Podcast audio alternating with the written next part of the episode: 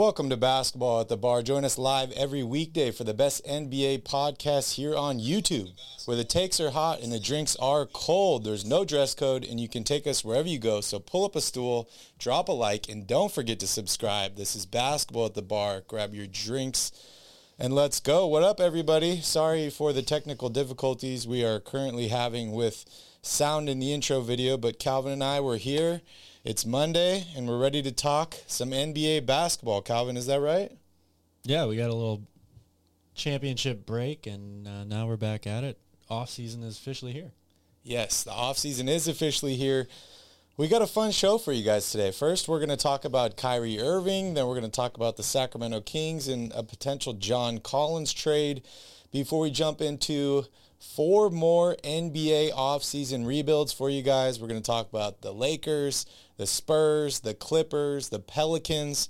Then we're going to briefly touch back on the NBA draft and let you guys know what to expect from us throughout the rest of the week because Thursday, Calvin, is the NBA draft. D-Day. Officially, officially. So welcome in everybody. Thank you guys for joining us. All right, Calvin, let's uh, let's talk a little bit about this Kyrie Irving news. Uh, you know, it, it could be news, it could not be news because we've been talking about this stuff all season long. But first off, apparently Kyrie and the Nets have uh, reached an area where they haven't been before, where they can't negotiate a contract extension, and they're contemplating whether both sides can remain together next season. Uh, what are your thoughts on this? Um, my thoughts on this are it makes a lot of sense. Uh, I mean, if you're Brooklyn, you know, as great a player as Kyrie Irving is, I just don't see a way that I can justify paying him a max deal if he's only available for 30 games um, or whatever the case may be. And part of the problem with Kyrie Irving is it's not like a, a health, well, eh, health and safety thing, right? But it's not a an injury prone thing where you're like Anthony Davis, for example, where you're saying when he's healthy, we are great and we, we want to roll the dice on, you know, banking that he'll be out there physically able to play. Health is an issue with him also though. But mentally is a different mental yeah. health is a different thing. And um, yeah. mental health maybe isn't the right uh, phrase for Kyrie Irving, but there's just so much more stuff that you can't control in this situation if you're the Nets. Um, so while I think in an ideal world they would love to re-sign him, it, it may not be possible. Yeah, and, and you mentioned mental health. Physical health has also been a problem with him. We saw it in college with him only playing a few games at Duke. Uh, we saw it in the NBA with him missing lots of NBA Finals games, playoff games, regular season games. So injuries have definitely been a concern for him as well. This just adds kind of another layer on here I expect Kyrie Irving to be moved this offseason, whether it's a buyout and he ends up signing with another team, whether it's it's a full on trade. My big question and, and concern, I guess, if I was a Nets fan, was what does this mean for KD, right? Because KD and Kyrie went to the Nets together to build this like dark super team that's, you know, plays on all the critics and they're kind of the bad guy. Now Kevin Durant's there Kyrie Irving might be gone. We just saw James Harden shipped out last season. Mm-hmm. Uh, the Nets, we talked about how difficult their offseason is. It's getting more and more difficult here. It really is. I mean, there's not a lot of ways I think that you can salvage this situation if you're Brooklyn in terms of being able to to uh, maximize on a return here if you're going to move. Kyrie Irving. I know one team that's probably really excited to hear this news, and we're going to talk about them in a little bit. That would be the Lakers. Yeah. Yeah, the Lakers have got to be stoked on this. I saw a potential LeBron James for Kyrie Irving trade. Uh, what would you think about that? Um, I think the Nets would win that trade. Yeah, pretty easily. I, I do. I really do. Yeah, I mean, speaking of, of injuries, LeBron's had some injury concerns lately the dude has been yeah. amazingly healthy his entire career, but the last few seasons he has had some health concerns. I'm sure he'd love to play with KD. Uh, I'm not sure if he would uh, welcome a trade somewhere because he seems to be the guy that always wants to be in control of his future. Um, but it would be it would be quite interesting. Not sure why the Lakers would do this. Um, I don't see that being. but uh, possible if. LeBron says he's not, he doesn't want to be in LA anymore, you get Kyrie Irving, I guess.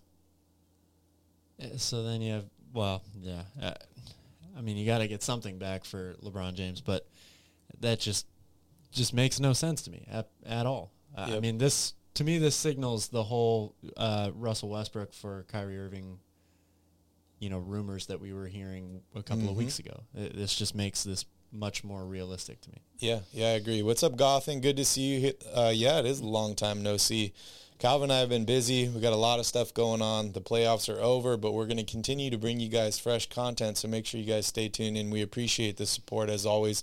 Hopefully, you can jo- join us on Thursday for the NBA draft. We will be on Royal Rebound celebrating the Kings for that.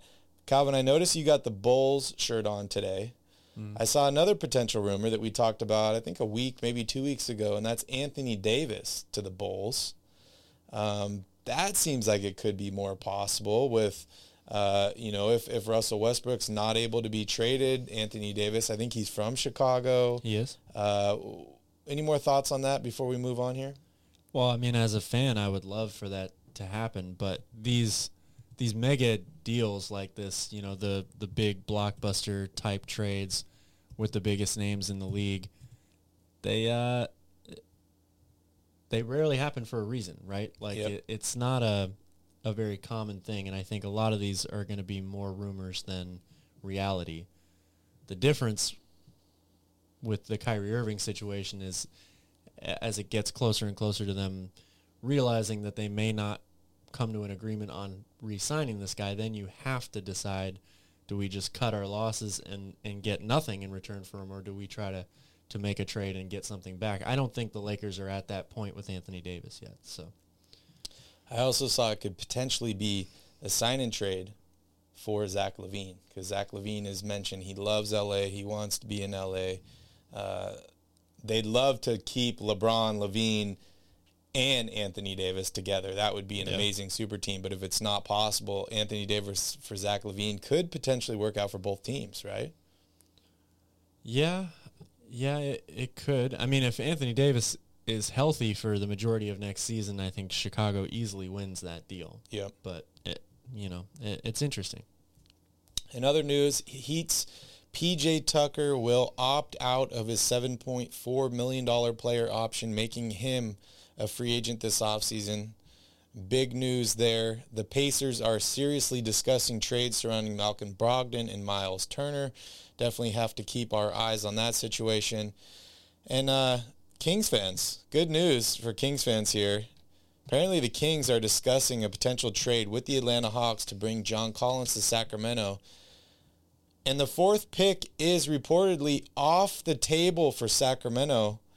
Calvin, you and I have discussed John Collins at nauseum on Royal Rebounds and, and kind of Yeah. briefly on this channel as well. But uh, apparently, this trade that I just want to float out here Kings get John Collins, Hawks get Harrison Barnes, a 2023 first round pick, top 10 protected, pick number 37 in the 2022 NBA draft, which is a second round pick. What are your thoughts on this? My thoughts are that would be a good deal for Sacramento. Um, I, I'm not I'm not exactly sure what that would mean for Atlanta, uh, other than they've just decided to move on from John Collins and and uh, you know Harrison Barnes is a good role player to have, but they've already got a bunch of wings on that team, so Mhm.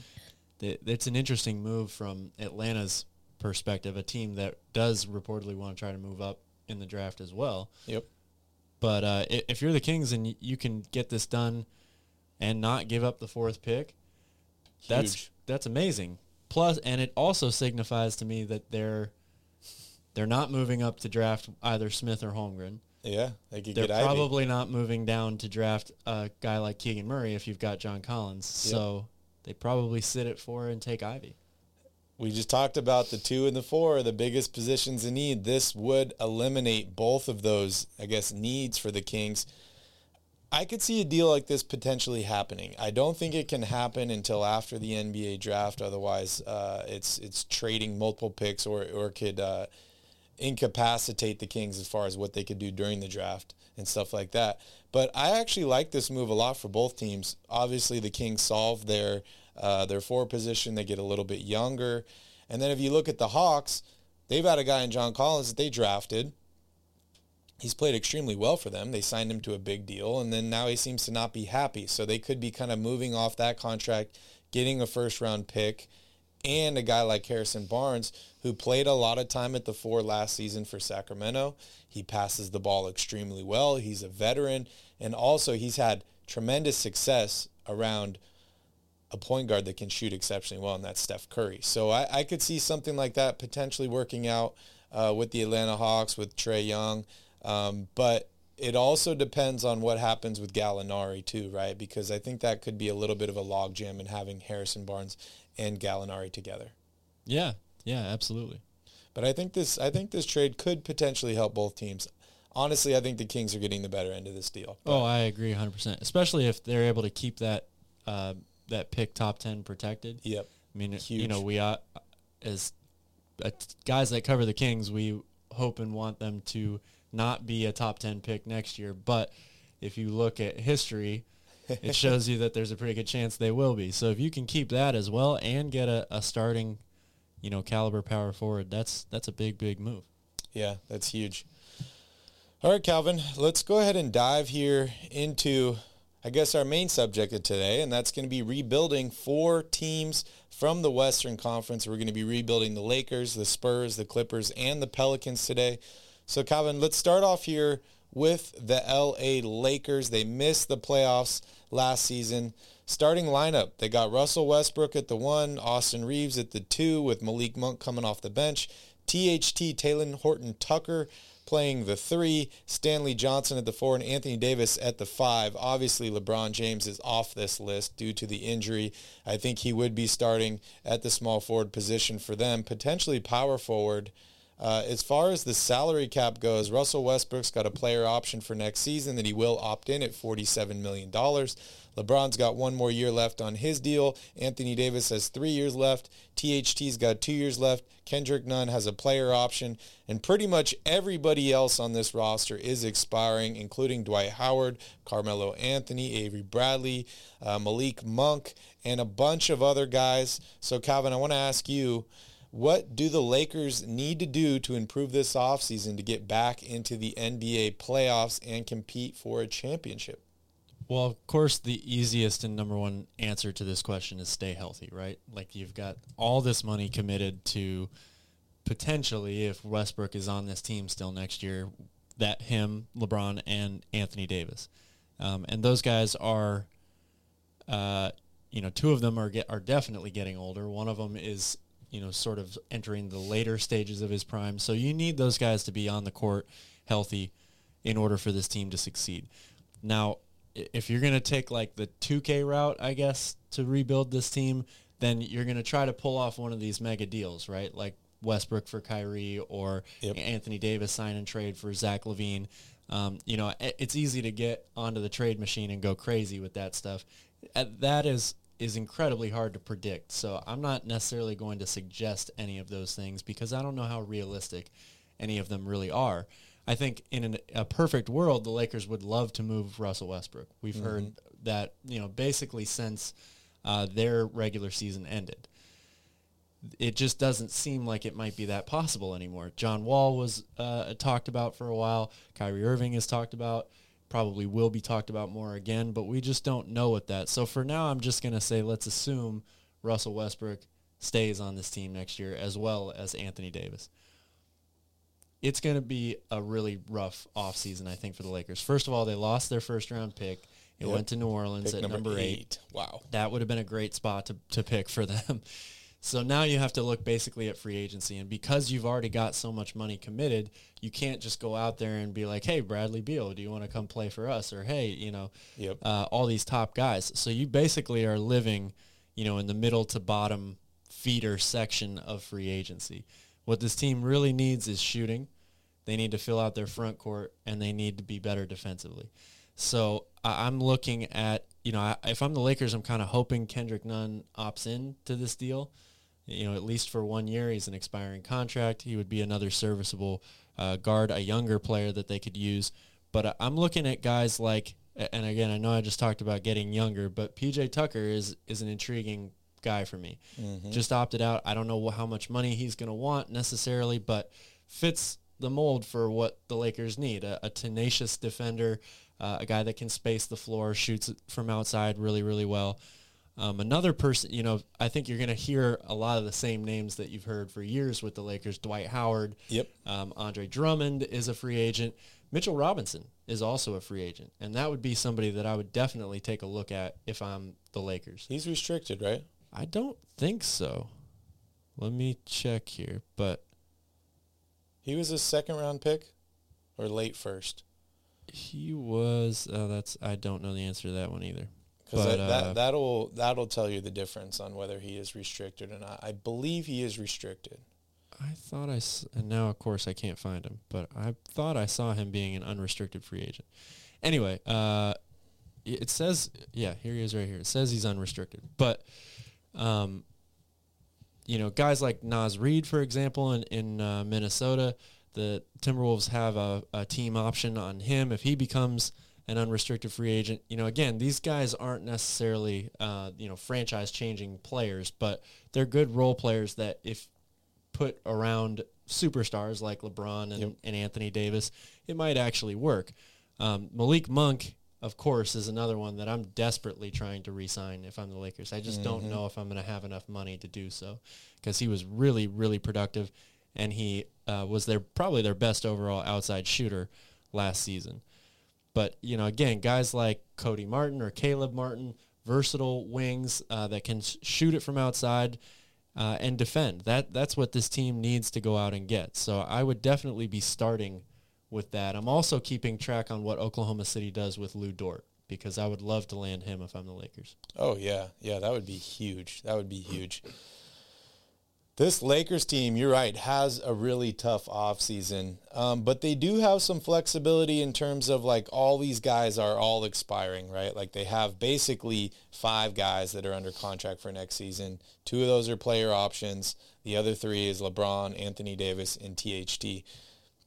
If I'm the Lakers, I'm seriously looking at myself in the mirror and I'm saying, okay, are we competing for a championship next season? Because if we are, and that's the goal, I need to go the same uh, route that LeBron has won all his championships, and that's surrounding him by two other stars and adding in a bunch of uh, wing players that can three and D. Um, so if that's the step I'm taking, I'm saying I got LeBron, I got Anthony Davis. I either need to move Westbrook, maybe with THT to clear some cap space and bring in a guy like Zach LaVine, and then just add in maybe one mid-level and a bunch of shooters and defensive-oriented guys. If that's not possible, I think you're pretty much stuck with Westbrook, and you have your Westbrook James Davis combo. Maybe another year of playing together. Maybe you can convince Russell Westbrook to be a little less selfish, um, and you just add in old veterans, ring chasers. Uh, I expect a lot of these guys to return. Dwight Howard potentially, Carmelo Anthony, Avery Bradley. A lot of these guys I expect to return to this roster. Now, the third option for the Lakers this offseason, and this is if you feel like maybe you aren't a championship contender or you're not going to win the title next season, and that would be to trade some of these guys. And as much as I hate to say this because I'm a big LeBron fan, I'm not a Lakers fan, but I'm a big LeBron fan. Anthony Davis is the last of this big three that I'm trading. He's only 29 years old. He had a down year last offseason. This guy was supposed to be the future of the Lakers. He's the one I'm holding on to, and I'm trying to trade LeBron, Westbrook, and start from scratch. Yeah, it, that seems like blasphemy to even think of or say Yeah. that you would trade LeBron James. I don't expect that to happen. If they don't win, if they're not going to win a title, if they're not competing for a title next season, well, you got to do something. What did Jeanie Buss say this offseason? It that that last year wasn't acceptable. When you spend Yep. that much money, uh, you expect to compete for a championship. Yep. So that's th- that's the Laker way. Um, they've Yep. got those three big mega stars on this team. That's the direction I expect them to go to try to go for next season. Yeah, and the fact that LeBron and Westbrook are both under contract next season if Westbrook does opt in here, and that's the last year of their deal, and you still have two more years of Anthony Davis after that. So if you want to say, okay, we're going to run it back one more year and see what happens, And if this team doesn't succeed, we're going to move on with just Anthony Davis as our future star. But like you mentioned earlier, they don't have many draft picks. So the only way that this team would be able to compete in the next five seasons, in my year or in my uh, you know thoughts, would be to sign big name free agents, which they've done numerous times in the past, and it's very very possible. But they don't have the cap space to do it this offseason, so they might have to wait until next year. Yeah, they they they basically went all in on Anthony Davis. They got They rid did. of all their draft picks, all their young players. Um, so you know they won a title. It was worth it, They right? But what do you do at this point? Yeah. Any last thoughts on this Lakers rebuild before we move on here? Uh, you know, any any team that uh, any team that employs LeBron James is kind of at his mercy, so to speak. Yeah, You know, it, Le, Le GM, as we've now come to know him, to know him, uh, he's, you know, for good and the right reasons, I think, makes a lot of these calls and, and determines, you know, what happens roster wise with, with whatever team he's playing on. So, it, you like you said, they're all in on Anthony Davis. They've been all in on LeBron James since he became a Laker. He's and that's the reason they got Anthony mm-hmm. Davis. That's the reason they got Russell Westbrook. And it's going to be more of the same this offseason. You know, LeBron wants to win, and the question is how can they how can they construct this roster to make that happen, keeping in mind the fact that they need to stay on the court and be healthy first and foremost. Yep. And you know there is a slight chance that they could end up pulling a deal of a Russell Westbrook for a Kyrie Irving, or a Russell Westbrook for a Zach LaVine. And the only reason I say that second one is possible is because if you're the Bulls, do you want to lose Zach LaVine for nothing, Right. or do you at least want to get maybe we can get a draft pick, maybe we can get THT, and one year of Russell Westbrook, and then his he's off the books. We'll see. I mean, there's also reports coming out of Chicago that LaVine is leaning towards re-signing. So uh, it's uh, that's why you know when you talk about these mega deals or these big sign and trades for all-star caliber or multi- perennial all-star players, it, it's you're really living in a virtual reality kind of Yeah. un- until it becomes reality. in in 2K world. Yeah. Well, if you're a Lakers fan, make sure you hit that like button. Make sure you subscribe to the channel. Calvin and I cover the LA Lakers and many other teams in the NBA, and we will continue to this entire offseason and into next season. We appreciate if you guys would subscribe to the channel. Also, if you have any thoughts, comments, concerns, if you like or didn't like what Calvin and I mentioned in, uh, as far as our rebuild, let us know down below in the comments. We would absolutely love to hear from you. All right, Calvin, next up, let's talk about the Spurs here.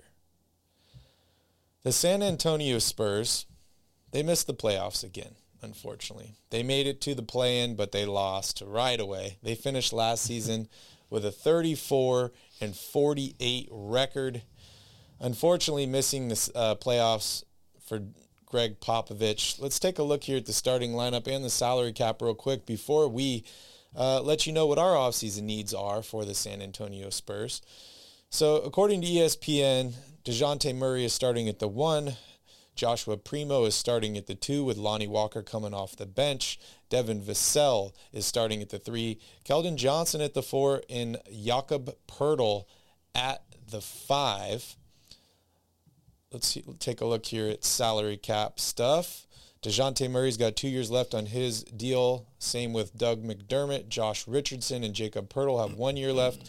Zach Collins has two years left. Lonnie Walker is expiring. He is a restricted free agent.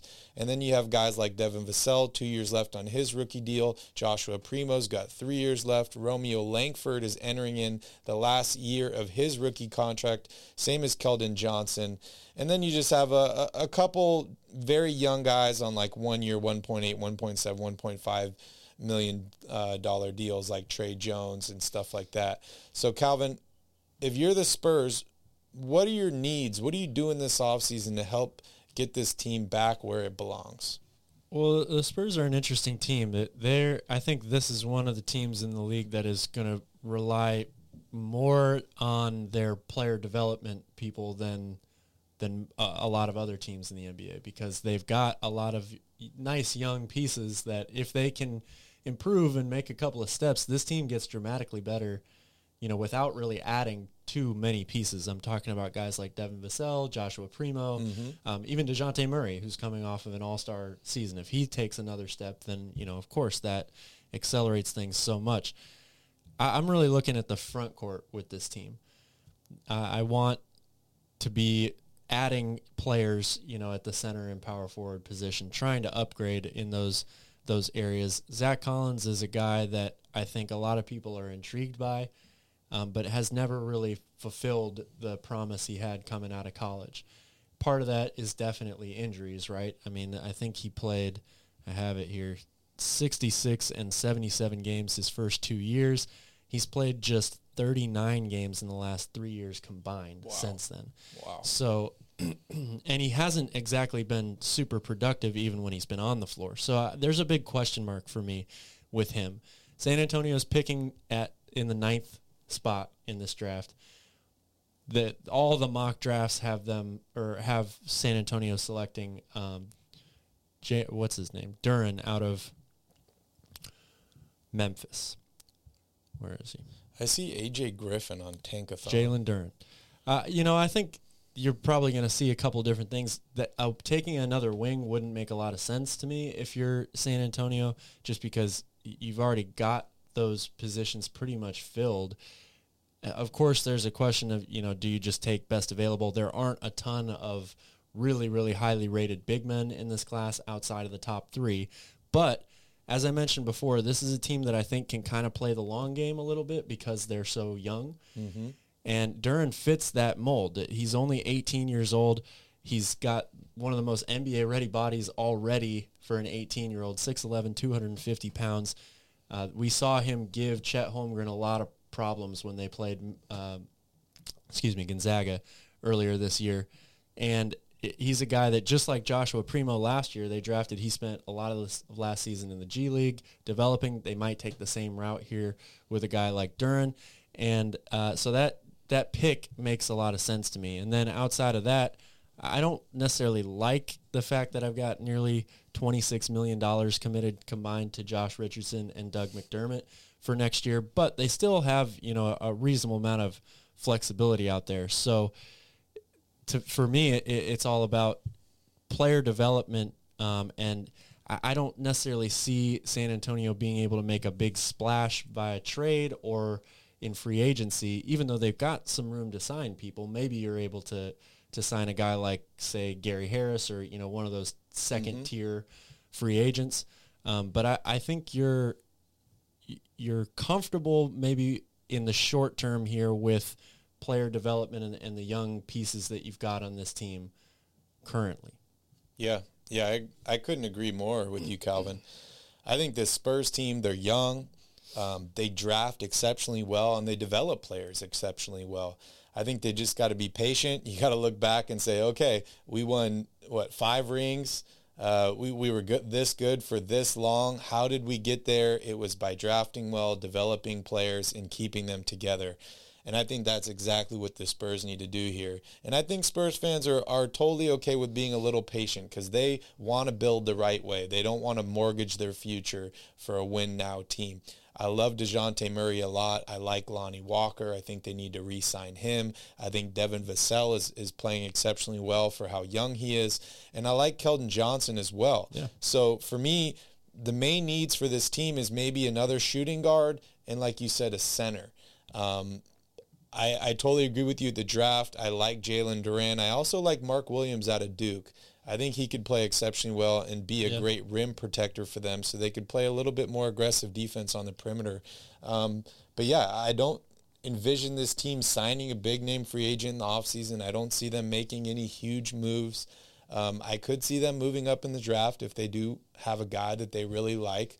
But I think this team's going to be patient. I think they're going to sit back. They're going to re-sign their young talent, and they're going to continue to draft and add young players to the roster.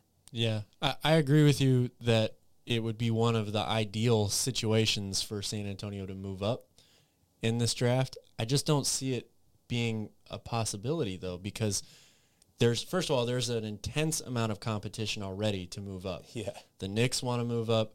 Uh, the you know the Pacers, we don't know whether what they're going to do, move up or down. Detroit is another team. Portland. Um, so Yep. and even Washington, you know, they're they're rumored to want to move up as well. So there there's already a lot of competition to try to to do that. And if you look at this Spurs roster, you know, outside of maybe future draft picks, what exactly are you offering to move up? Yeah. Like Dejounte Murray is their best trade piece by far, and I don't think they're going to give him up. Yeah. So I, I just question how easy it's going to be for them to do that, even though I think it would be, you know, they, and that's the other thing to draft what they really need. They probably need to go all the way to the top three, Yep. and I, that seems like a very difficult thing to do. Yeah, yeah, I, I definitely see that. You know, if if you're a Spurs fan, if you're part of the Spurs organization, you got to preach patience. You just got to be let Gregg do his thing. Let uh, you know, management do their thing. They're great at developing young players, and the Spurs will be back in the playoffs in no time. Uh, and I expect them that once they do get back there, they will be there for a long time because, like you said earlier, they do things the right way. They don't like to rush it. Um, they draft, they build great franchises, take their time. And uh, so I expect the Spurs to have, you know, maybe not a lackluster offseason, but a pretty slow. Uh, I, I see them kind of fitting in under the radar. Maybe they do compete for a playoff spot next season or a play-in spot Oh, they're again. they're always in the mix for, you know, the back end there of the Yeah. of the uh, traditional 18 playoff seed or the the play-in tournament. I think they will be again next year. Yep, I agree. I agree. If you're a Spurs fan, make sure you hit that like button down below. Make sure you subscribe to the channel. Calvin and I will be covering the San Antonio Spurs and many other teams this offseason, so make sure you guys stay tuned for that. Also, if you have any comments, uh, concerns, criticism, if you liked or disliked what we said about what the Spurs need to do this offseason, let us know down below in the chat. We would absolutely love to hear from you. No worries, Gothan. It's okay, man, if you don't need to be in the chat. Calvin and I are just, you know, we're here putting in some time. We're going through these rebuilds. Uh, we got a lot to talk about. So if you are busy working on other stuff, it's all good. We appreciate you listening. Uh, we really do. Definitely. Anything else you want to mention before we jump here into the Clippers and the Pelicans? Uh, no, let's keep it rolling. All right.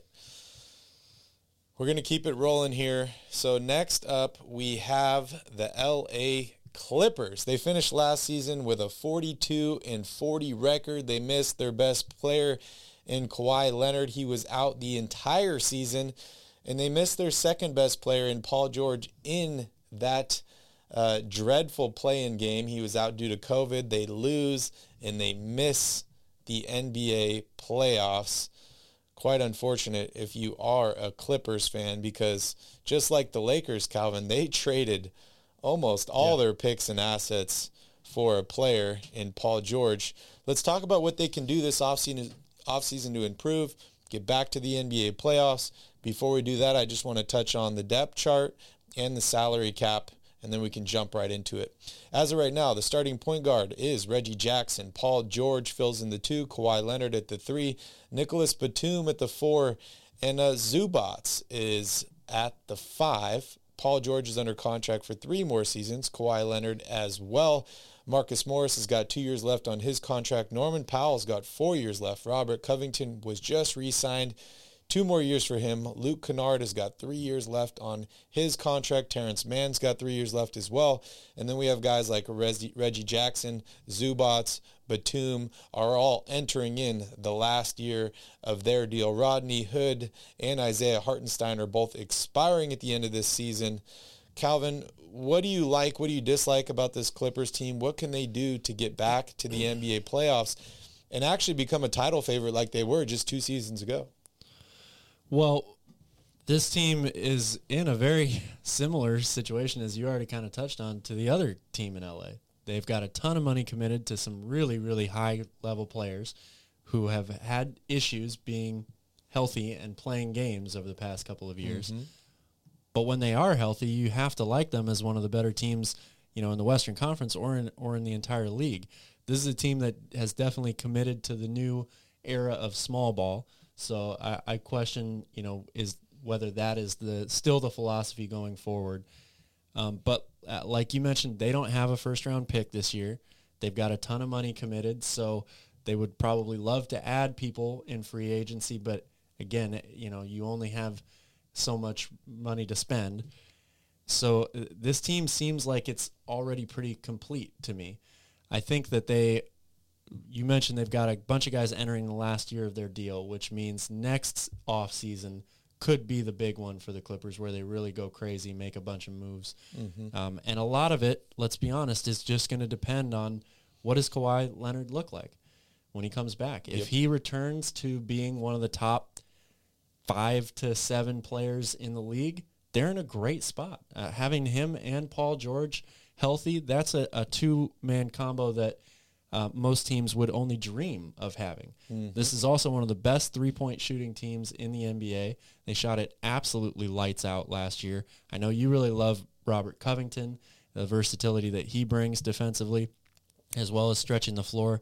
Um, for me, Nicolas Batum is the, is the one like real easy uh, or easiest, I guess, quick fix I can make with this team. Trying to re-sign him to maybe a multi-year deal or at least hoping that he opts in for the last year of his contract because again his versatility uh, the defensive versatility that he brings on this team is really underrated i mm-hmm. think um, brandon boston jr is another intriguing young player terance mann has had his moments so i think this team is honestly going to be pretty set roster wise already moving into next year yeah yeah i totally agree this team uh, is pretty set for next year. They already have 170 million dollars committed towards next year's salary. Uh, you know, you're building around Paul George and Kawhi Leonard. It's crazy, man. You know, Kawhi Leonard's only 30 years old. Like yeah. that is hard to stomach because the guy's been in the finals for like multiple teams. He's got multiple trophies, and he's only 30 years old. Missed the entire last season. So him coming back is going to be absolutely key for this Clippers team but yeah, I mean, you look at the roster: George, Leonard, Morris, Powell, Covington, uh, Kennard. They're all locked up long term. I expect all these guys to return to this team. If I were to look at one position that I think needs improvement, or that I think this Clippers team has, I guess, downgraded at since they were the title favorite to win it, and that's the point guard position. I know you like Reggie Jackson. I'm not a huge Reggie Jackson fan. I, I'm just not. I think uh, if I were to compare him to uh, like an NFL player, it'd be a guy that excels during the regular season and falls apart in the playoffs. And he was really big for them in the playoffs he, two years ago. I know he was, and he had an amazing season last year, sixteen point eight points per game. But I, I feel like they need a Rondo, they need a Pat Beverley, they need a guy like that to play the point on this team. They really do. Rondo's a free agent. Uh, we mentioned him potentially going to Boston, re-signing with uh, the Cavaliers, or could potentially come to a team like the Clippers and play exceptionally well. If I'm the Clippers, I'm looking to upgrade that point guard position, and that's not going to be easy. Uh, we we don't have the draft pick, right? And you can't trade consecutive draft picks, so the Clippers don't have a draft pick to trade for a while. Reggie Jackson's entering the last year of his deal at $11 million. I'm not sure how good of a trade chip he really is, but if it's me, that's really the only position I'm trying to improve on this roster. Yeah, I mean, yes, I, ideally, we, we've already heard um, rumors this offseason around the Clippers involving guys like John Wall um, and, yep. you know, other high uh, or, or high caliber names of point guard players. But again, I, you talked about, you said it best, upgrading at the position. To me, Rondo or Pat Beverley is not an upgrade over Reggie Jackson. Yep. Especially if Jackson is the third option on my team offensively. I love him in that role. Mm-hmm. So I, I I wouldn't necessarily like it like to see them exchange Reggie Jackson for one of those guys. The only other position that we haven't talked about at all is center. What are, what are they going to do here with Zubac, who has a team option for next year?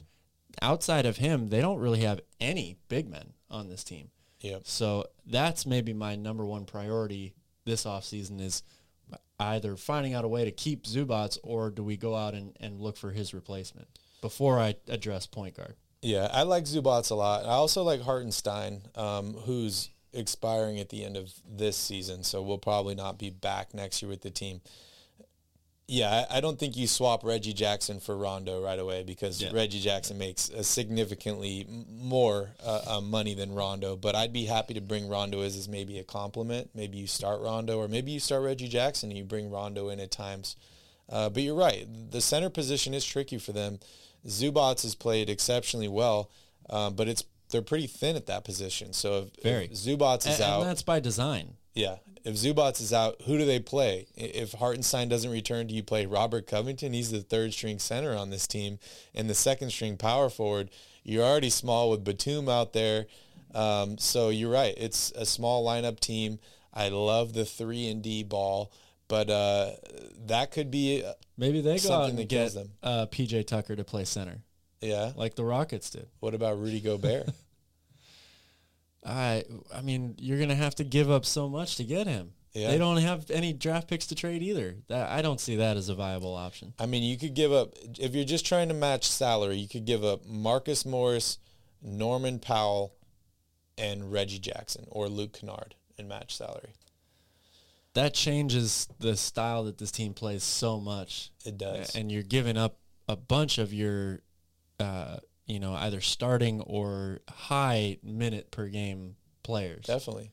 at, at the wing position. But think about the I defense on that team. If you have Paul George, Kawhi Leonard, Robert Covington, and Rudy Gobert all starting, Yeah, yeah, and you keep Luke Kennard, who's who was the best shooter, I think, percentage wise on this team last year. He was leading the league at one point for for a while. It's it's an interesting idea, um, but again, it, I go back to what Utah is is asking right now for Rudy Gobert. Too much. and the Clippers don't have that available to give. Yep, yep. I think we're going to see this Clippers team basically come back, throw the exact same lineup out here as last year. They're just, you know, they want health. That's all they want. They want their best player in Kawhi Leonard. And it's amazing that they played it as well as they did last season without Kawhi Leonard. But as soon as Kawhi Leonard is back, this team is a completely different team. And hopefully he is back because we haven't heard anything from him, good or bad. Yeah. Well, we did actually hear a, a couple of very faint rumors that he might be ready for the playoffs if the Clippers were able to sneak in there. Who knows? Maybe that was actually a blessing in disguise that he didn't make a return and he can come back even more ready to play by uh, the start of next season. Yeah, very true. Any last uh, last words on the Clippers here? Uh, yeah, I, I think we we both said it said it the way that, it, that it's going to be for this team. They're they're sticking with what they got, sticking to their guns. Uh, They don't have a lot of flexibility here to make any serious moves or changes. I think. If you are a Clippers fan, make sure you hit that like button down below. Make sure you subscribe to the channel. Calvin and I will be covering the LA Clippers and many other teams this offseason and into next season. And we'd love to hear from you. If you have any thoughts, comments, concerns, if you liked or disliked what Calvin and I said as far as what they need to do this offseason, let us know down below in the comments. We would absolutely love to hear from you. All right, Calvin, let's jump here into the final team of the day. This team went 36 and 46 in the regular season. They snuck into the playoffs, and many of them were picking them to win the very first round of the NBA playoffs against a number one seed. This is the New Orleans Pelicans. Let's talk about what they can do to improve this offseason and make it back into the NBA playoffs and compete for a title next year. Before we jump into our discussion here, I want to give us uh, some things to think about. First off, let's talk about the depth chart. They got CJ McCollum starting at point, Brandon Ingram at the two, Herb Jones at the three, Zion at the four, and Jonas Valanciunas at the five. This is according to ESPN's depth chart. And as far as the salary cap goes, they currently have $141 million committed to next season. They got CJ McCollum under contract for two more years. Same with Jonas Valanciunas. Brandon Ingram and Devonte Graham are both locked up for three more years. Zion Williamson and Larry Nance Jr. are both entering in the last year of their contract. Same with Jaxson Hayes, Garrett Temple, uh, Kira Lewis, and Trey Murphy also have a couple years left on their deal. Tony Snell is, Snell is expiring, and Willy Hernangomez, uh, Herbert Jones, Marshall, Alvarado, and Clark all have a couple years left on their deal as well. So, Calvin, I ask you, what can the Pelicans do to improve this offseason? This team is probably the the best uh, you know outlook team of of any of the teams that we've talked about this season, barring of course the you know the Lakers and Clippers being 100% healthy. I think New Orleans is, uh, you know, one of the the high, fastest rising teams right now in the league. You already Definitely. mentioned they came very close to upsetting the Phoenix Suns in the first round. That C.J. McCollum trade was probably the best deal that any team made this trade deadline of last season, and you're now going to get back Zion Williamson, hopefully healthy on on day one of next year's uh, regular season. I love Valanciunas. Ingram, th- this team's starting lineup is all of a sudden stacked and loaded. They, they have a very, very positive outlook for next year, and they've got a bunch of uh, you know young players that I think are really exciting for them. They're still really high on Kira Lewis Jr., who missed, uh, you know, I think it was all, if not the majority of last season with an ACL injury. Uh, Trey Murphy has looked really, really good at times for them. 24 Rookie games last year. year. 24 games, okay. Trey Murphy's looked really good for them at times. Great outside shooter. And then Herb Jones was maybe one of the steals of the draft. The, his uh, defensive versatility, he really shined in the postseason. So I think this team is is very happy with where they are currently. Now you look at ways that they can improve immediately. They've got the eighth pick, thanks to the LA Lakers yep. in this year's draft. I think in the ideal situation for them would be uh, Dyson Daniels falling to them at eight, a guy that they can, um, you, you, know, point guard is probably I would say my biggest question mark for this team. Is mm-hmm. C.J. McCollum the guy that you want to play that position full time? Does Kira Lewis Jr. come back in and take that starting position? Um, they've got Devonte Graham in there as well. He's kind of a combo guard. Jose, so, GTA. Uh, Jose as well. But I think Dyson Daniels, because of his versatility at the guard spot, he's uh, he grew to six eight this year. Can handle the ball, really, really good passer, great shooter, high IQ player. That would be, I think, the ideal pick for them. Um, if not, you know, I look for them to take any one of these guys, Ben Mathurin, Shaedon mm-hmm. Sharpe, maybe. Again, you know, you can take a risk on a guy like Shaedon Sharpe for a team that's got their starting lineup. Who's been falling. Really solidified. Yeah. Yeah. Yeah. Sharpe's been falling in the draft. He has. So I think they're they're in a really good position to be drafting where they're at based on the fact that they've they're just looking to fill out the bench at this yep. point. Their starting lineup is set. I think they could really use the the easiest way for them to improve the fastest would be to get a legit six man. Yep. Um, and part of that equation is who who is in your starting lineup. You know, like I mentioned, is it going to be C.J. McCollum and Brandon Ingram in the backcourt, or are those guys going to be, you know, more of a the wing positions, and then you add a point guard outside of that? So Devonte Graham um, could certainly be a six man type role player, but if they're able to add another guy like you know, uh, uh, Victor Oladipo, for example. I don't mm-hmm. know how mm-hmm. realistic that is, but if you had somebody like that coming off your bench, that that would be a pretty legit addition. Yeah, yeah. This team has a ton of talent on it, and similar to the Clippers, their biggest need this offseason is just to get healthy. Right? They need their best player in Zion Williamson to be back on the court.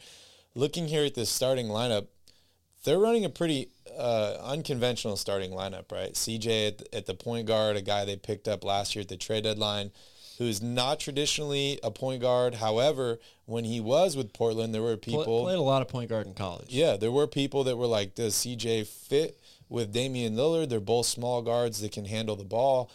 He seems to be going back to his roots from college and playing point guard with them. Brandon, Brandon Ingram at the two. I don't see him as a two guard also. I see him as, as maybe playing the three or the four. But when you have so many wings yeah. uh, on this team, you have Herb Jones, you have Zion, you're kind of forced to play Brandon Ingram at the two here. And then Jonas Valanciunas, a huge pickup for them, uh, has played exceptionally well at the center. We talked about point guard, and you're right. Like if CJ is starting at the point guard, you're extremely deep. You have yeah. Jose Grand Theft Alvarado, one of my new favorite players, Devonte Graham, and Kira Lewis, all fighting for that position. this team to me seems kind of like a 2K team that's been building through the draft and had some bad luck where they've taken excellent players and the players have either been injured, like mostly injured, or they just haven't, um, I guess, added to wins as far as like how valuable that player really is. So they end up stacking all these talents. They don't have enough start- starting spots for all these guys. And maybe it's time for them to kind of trade up to improve some of these positions. We saw it last year with CJ McCollum. They traded up to get a guy like CJ McCollum. Not in the draft, but in terms of like trading multiple players for a better player. I could see something like that similar happen, but uh, this team is absolutely stacked with talent in the starting five, and there's a ton of guys that are available on the bench. It's just like you mentioned, who is going to step up and be that six man? I'm not quite sure. Yeah, yeah, that, that's the I think the biggest question mark for this team. But it they're it's a good problem to have. Like you said, yeah. they're they're all of a sudden loaded. They're deep, probably two or three deep at al- almost every position. Yep. Yeah, they got Jaxson Hayes. We didn't even talk about Jaxson Hayes and whatever stuff he's dealing with, but uh, was just a first round pick. I think pick number nine or ten just a few years ago. Yeah, I thought he was eight even. Maybe eight. Yeah. Um, so this team has a, a ton of talent, um, and just like the Clippers, and and I guess you you could say um, throw the Spurs in here as well. I don't see them making many moves this offseason. Yeah, they just need to get healthy, and they need to continue to develop uh, this young talent because they have a lot of young talent on this team. They do. I see this team a lot like the Memphis Grizzlies with how quickly they rose mm-hmm. in the standings this season. You know, if Zion is healthy, um, they're a, a, very physical team. They love to play this this full court or three quarter court press, speed teams up, play really really fast. And uh, if Brandon Ingram, you know, continues to develop into a, a star player alongside a healthy Zion Williamson, yep. I, the sky's the limit for this team, honestly. Yeah, definitely, definitely. If you are a Pelicans fan, please hit that like button down below. Please subscribe to the channel. Calvin and I will be discussing the New Orleans Pelicans and many other teams this offseason and into next season here on the channel. We're also giving away a Fanatics gift card for $250. Make sure you guys check out the channel for that. We'd love to hear from you guys. So if you have any thoughts, questions, concerns, if you liked or disliked any of the things that Calvin and I said as far as what the Pelicans need to do to improve this offseason, let us know down below in the comments. We would absolutely love to hear from you. All right, Calvin. So we got all four of those teams out of the way. The last thing that we are scheduled to talk about today is the NBA draft. Real quick, any any uh, movement you've noticed here in the top ten or so? I know I mentioned Shaedon Sharpe's been falling on a lot of people's draft boards. Any other things you've noticed? Well, outside of picks one through three, you know, which we kind of have an expectation of what will happen in those first three picks, four through basically 30. Yep. Um, but really four through like, you know, 11 or 12 is a total crapshoot. I mean, it, it matters. There's so many things going on outside of which prospect do you like the best at six. You know, there's what's Indiana going to do? The Kings um, are that fourth pick is probably one of the most coveted, if not the most coveted pick in this year's draft. A lot of teams are trying to get into that spot. What's Portland going to do? Uh, the Wizards, the Knicks want to move up. So I think when you are trying to predict, you know, what player is going to go to which team, it's it's incredibly difficult to tell right now because you don't even know what team is going to be picking at what spot. Yeah, yeah. I think we're definitely going to see. Not to mention, there. there's you know picks like five through ten very similar styles of player mm-hmm. at, at, all of those spots. Yep. A, a, ton of wing players, athletic guys, good shooters. Um, it, you know, they're it's not a uh, well, we really want this big man here. It, it, it's a very evenly dispersed group of players across those positions. So it's really going to come down to, you know, whichever team's picking who do you like more at, at that yep. spot. Yeah, it's kind of like you know, one thing we mentioned about the Spurs, right, is like if you need a big man, you should probably be in the top three. Yeah. If you don't need a big man, if you need a wing or or a shooting guard, like you're pretty stoked because there are a ton of different guys available that do a lot of the same things. We have the NBA draft is officially on Thursday at 5 p.m. Pacific Standard Time. Calvin and I will be here on the channel doing our normal daily show. And then we will be live on Royal Rebounds to cover the draft as it happens. So make sure you guys stay tuned for that. We will be posting those videos very soon so you can hit the notification bell and get reminded. Real quick, Calvin, best player in the draft. Oh man, that's that's a tough one. Always, right? That's Yeah. always a really tough one. Um, and I think this year it's really more of a question mark. You know, you could ask probably 20 peop different people this question and you might get 15 different answers. like it, it's maybe 15 is too high, but there there's a lot of different ans- ways you can go with this pick. I think a lot of teams think Jaden Ivey has the highest potential perhaps in this draft. Of course, people love Chet Holmgren. He's been talked about as the top player in this draft class for a long time. Um, and then you have these guys that are super wild cards. Like n- nobody really knows what Shaedon Sharpe is going to look like Yep. but he has the tools and the potential to be the best player in this class as well. He was the number one rated player in high school coming out. So it, it's that's a very tough question to answer. And I think a lot of it is going to depend on team need, Yeah. you know, as opposed to uh, this guy just stands head and shoulders above the rest. I mean, I feel like there's a lot of years where we're kind of in the same situation, right? Where we're looking at the draft, we're like, okay, I like the things that this person does. I don't like these things. And then as soon as like summer league starts, as soon as like preseason starts, you just see like one or two guys where you're like, how did I not know? This guy is by far way better than everybody else, right? Like you can see it on the court that they're just such a different type of player.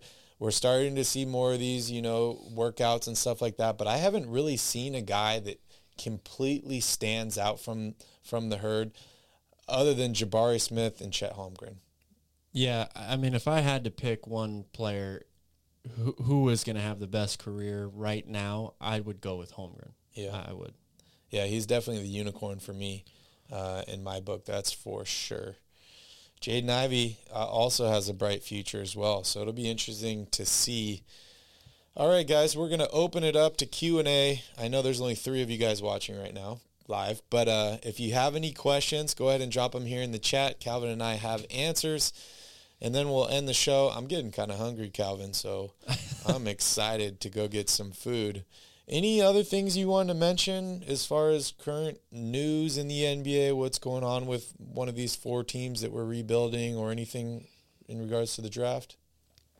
I there's so much stuff flying around right now, and, and it's only going to increase here in the next 24 to, to 72 hours, right, as we get closer to the draft. So uh, there's uh, there's so much out there to talk about. To me, the interesting thing is how much of it is just white noise and how much of it is actually going to happen. Yep. Yeah, it's uh it's definitely exciting. Most people, you know, once the NBA season is over, once their team gets eliminated or after the finals are over, they just kind of tune out the NBA for a couple months. We're not some of those people. We're here, we're talking about it every day, and I'm excited. There's some times where I love the off season more than I like the regular season.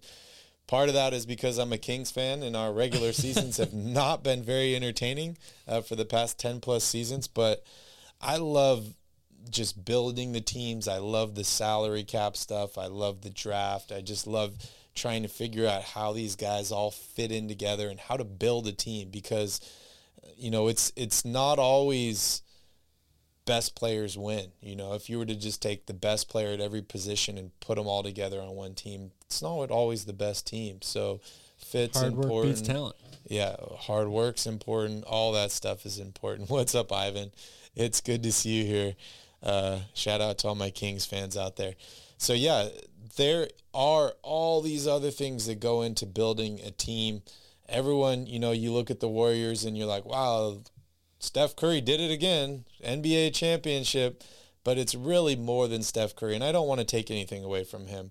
Um, but it's really more than that, right? There's the ownership, there's uh, management, there's coaching, there's building this team that many people would say took three years. It, it did not. It took over 10 years to build this team. Uh, drafting players and developing and creating systems and cultures, all very important. And they are part of that, a very small, each one is a very small part of that championship trophy. So it, it takes a lot to achieve that. And I love seeing the offseason because that's really where it all starts and that's where, where it's really all built, right? The regular season is important, but the offseason is where, it, where it's all built for sure. All right, guys, any questions before we wrap up here? Calvin, so tomorrow Wow, that's a bold prediction. Two chips in the next 10 years for Sacramento. I hope so, Gotham. That would be awesome. That'd be really cool. And you move back to Sacramento. That's really cool, man. Hopefully we can uh, catch up next time. I think Calvin and I were trying to plan uh, to make opening night in Sacramento next season. So yeah, we, we definitely hope to. That would be pretty awesome. Also, we tried – we tried our hardest to make it to the NBA draft uh, this season on Thursday. I would have had a wonderful time. I would have been at NFT NYC right now, Ape Fest, and then the NBA draft in Brooklyn. But it's okay. We're here in the studio. We're here for you guys, and we're having fun. All right, Calvin, I think it's time to wrap it up. Anything else you want to mention? Thanks for watching. It's going to be a, a whirlwind of a week here for for every NBA fan if, yep. if your team's in the lottery, that's for sure. Very, very true. Also want to mention to you guys, please subscribe to the channel. Please hit the notification bell because, you know, we've been doing Monday through Friday streams here live for the past uh, two months or so. We're going to be changing things up a little bit because of the off season, because of the new schedule, stuff like that. Calvin and I are going to be putting out some individual content as well. That way we can get it out to you guys quicker in terms of like breaking news and events that happen and you can hear our, our opinion. So make sure you guys hit the notification bell and you'll be notified every time we post a new video and every time we schedule a new video as well. So that's very, very important.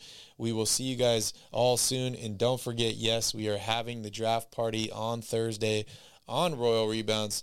Thank you guys so much for watching. Hopefully you enjoy your Monday and don't forget to tip your bartender.